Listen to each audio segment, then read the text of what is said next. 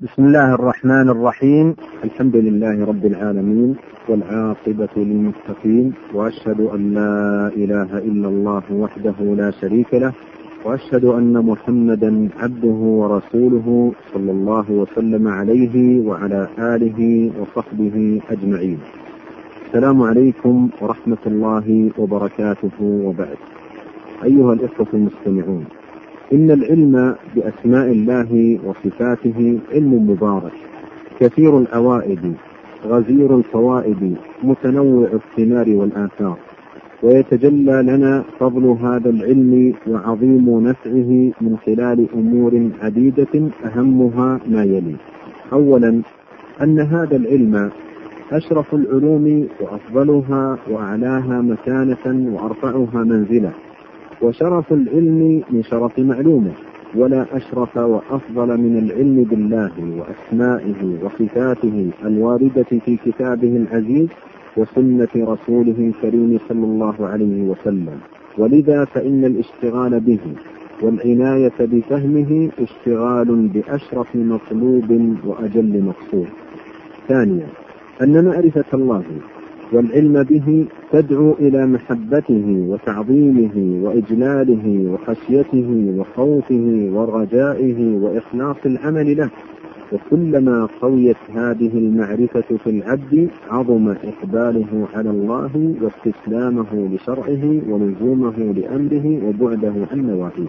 ثالثا أن الله سبحانه وتعالى يحب أسماءه وصفاته ويحب ظهور آثارها في خلقه وهذا من لوازم كماله.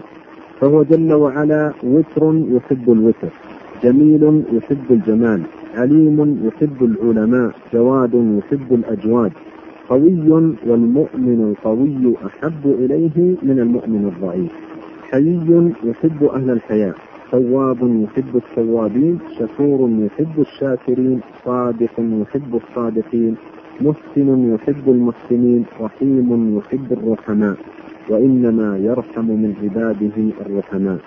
ستير يحب من يسر على عباده عفو يحب من يعفو عنهم بر يحب البر وأهله عدل يحب العدل ويجازي عباده بحسب وجود هذه الصفات وجودا وعدما. وهذا باب واسع يدل على شرف هذا العلم وفضله. رابعا. أن الله خلق الخلق وأوجدهم من العدم وسخر لهم ما في السماوات وما في الأرض ليعرفوه ويعبدوه. كما قال سبحانه الله الذي خلق سبع سماوات ومن الأرض مثلهن يتنزل الأمر بينهن لتعلموا أن الله على كل شيء قدير وأن الله قد أحاط بكل شيء علما. وقال سبحانه وما خلقت الجن والإنس إلا ليعبدون. ما أريد منهم من رزق وما أريد أن يطعمون. إن الله هو الرزاق ذو القوة المتين. فاشتغال العبد بمعرفة أسماء الله وصفاته اشتغال بما خلق له العبد وتركه وتضييعه إهمال لما خلق له. ولا ينبغي لعبد فضل الله عليه عظيم ونعمه عليه متوالية أن يكون جاهلا بربه معرضا عن معرفته سبحانه. خامسا أن أحد أركان الإيمان الستة بل أفضلها وأجلها الإيمان بالله. وليس الإيمان مجرد قول العبد آمنت بالله من غير معرفته بربه بل حقيقة الإيمان أن يعرف ربه الذي يؤمن به ويبذل جهده في معرفة أسمائه وصفاته حتى يبلغ درجة اليقين.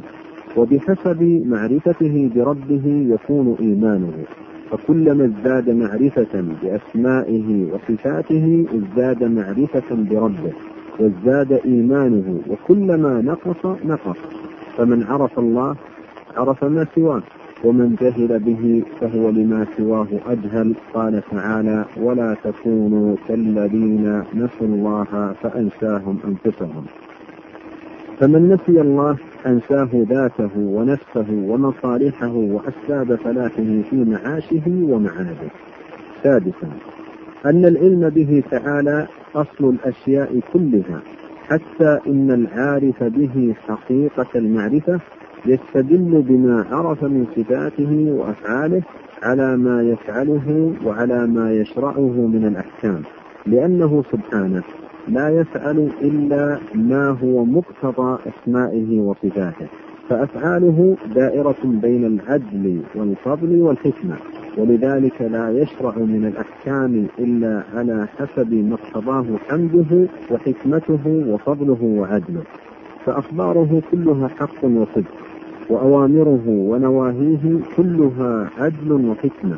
ولهذا فإن العبد إذا تدبر كتاب الله وما تعرف به سبحانه إلى عباده على ألسنة رسله من أسمائه وصفاته وأفعاله وما نزه نفسه عنه مما لا ينبغي له ولا يليق به سبحانه وتدبر أيامه وأفعاله في أوليائه وأعدائه التي قصها على عباده وأشهدهم إياها ليستدلوا بها على أنه إلههم الحق المبين الذي لا تنبغي العبادة إلا له ويستدل بها على أنه على كل شيء قدير وأنه بكل شيء عليم وأنه شديد العقاب وأنه غفور رحيم وأنه العزيز الحكيم وأنه الفعال لما يريد. وأنه الذي وسع كل شيء رحمة وعلما وأن أفعاله كلها دائرة بين الحكمة والرحمة والعدل والمصلحة لا يخرج شيء منها عن ذلك. فإذا تدبر العبد ذلك أورثه ولا ريب زيادة في اليقين وقوة في الإيمان وتماما في التوكل وحسن الإقبال على الله عز وجل. سابعا. أن معرفة الله ومعرفة أسمائه وصفاته تجارة رابحة ومن أرباحها سكون النفس وطمأنينة القلب وانشراح الصدر وسكنى الفردوس يوم القيامة والنظر إلى وجه الله الكريم والفوز برضاه والنجاة من سخطه وعذابه. والقلب إذا اطمأن بالله وحده ربا وإلها ومعبودا ومليكا وأن مرجعه إليه حسن إقباله عليه وجد واجتهد في نيل محابه والرغباء إليه والعمل بما يرضيه.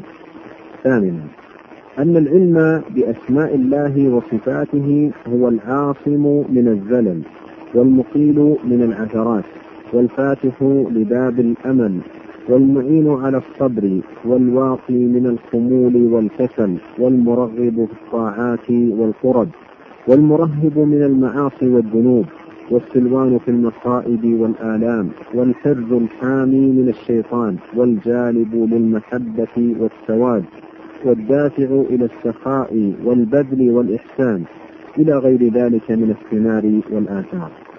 معاشر المستمعين فهذه جملة من الأسباب العظيمة الدالة على فضل العلم بأسماء الله وصفاته. وشدة حاجة العباد إليه بل ليس هناك حاجة أعظم من حاجة العباد إلى معرفتهم بربهم وخالقهم ومليكهم ومدبر شؤونهم ومقدر أرزاقهم. الذي لا غنى لهم عنه طرفة عين ولا صلاح لهم ولا زكاء إلا بمعرفته وعبادته والإيمان به وحده سبحانه. ولهذا فإن حظ العبد من الصلاح واستحقاقه من المدح والثناء إنما يكون بحسب معرفته بربه سبحانه وعمله بما يرضيه ويقرب إليه من سديد الأقوال وصالح الأعمال. وبهذا نصل معاشر المستمعين إلى تمام هذه الحلقة وإلى أن نلتقي على خير إن شاء الله في الحلقة القادمة. أستودعكم الله الذي لا تضيع ودائعه. السلام عليكم ورحمة الله وبركاته.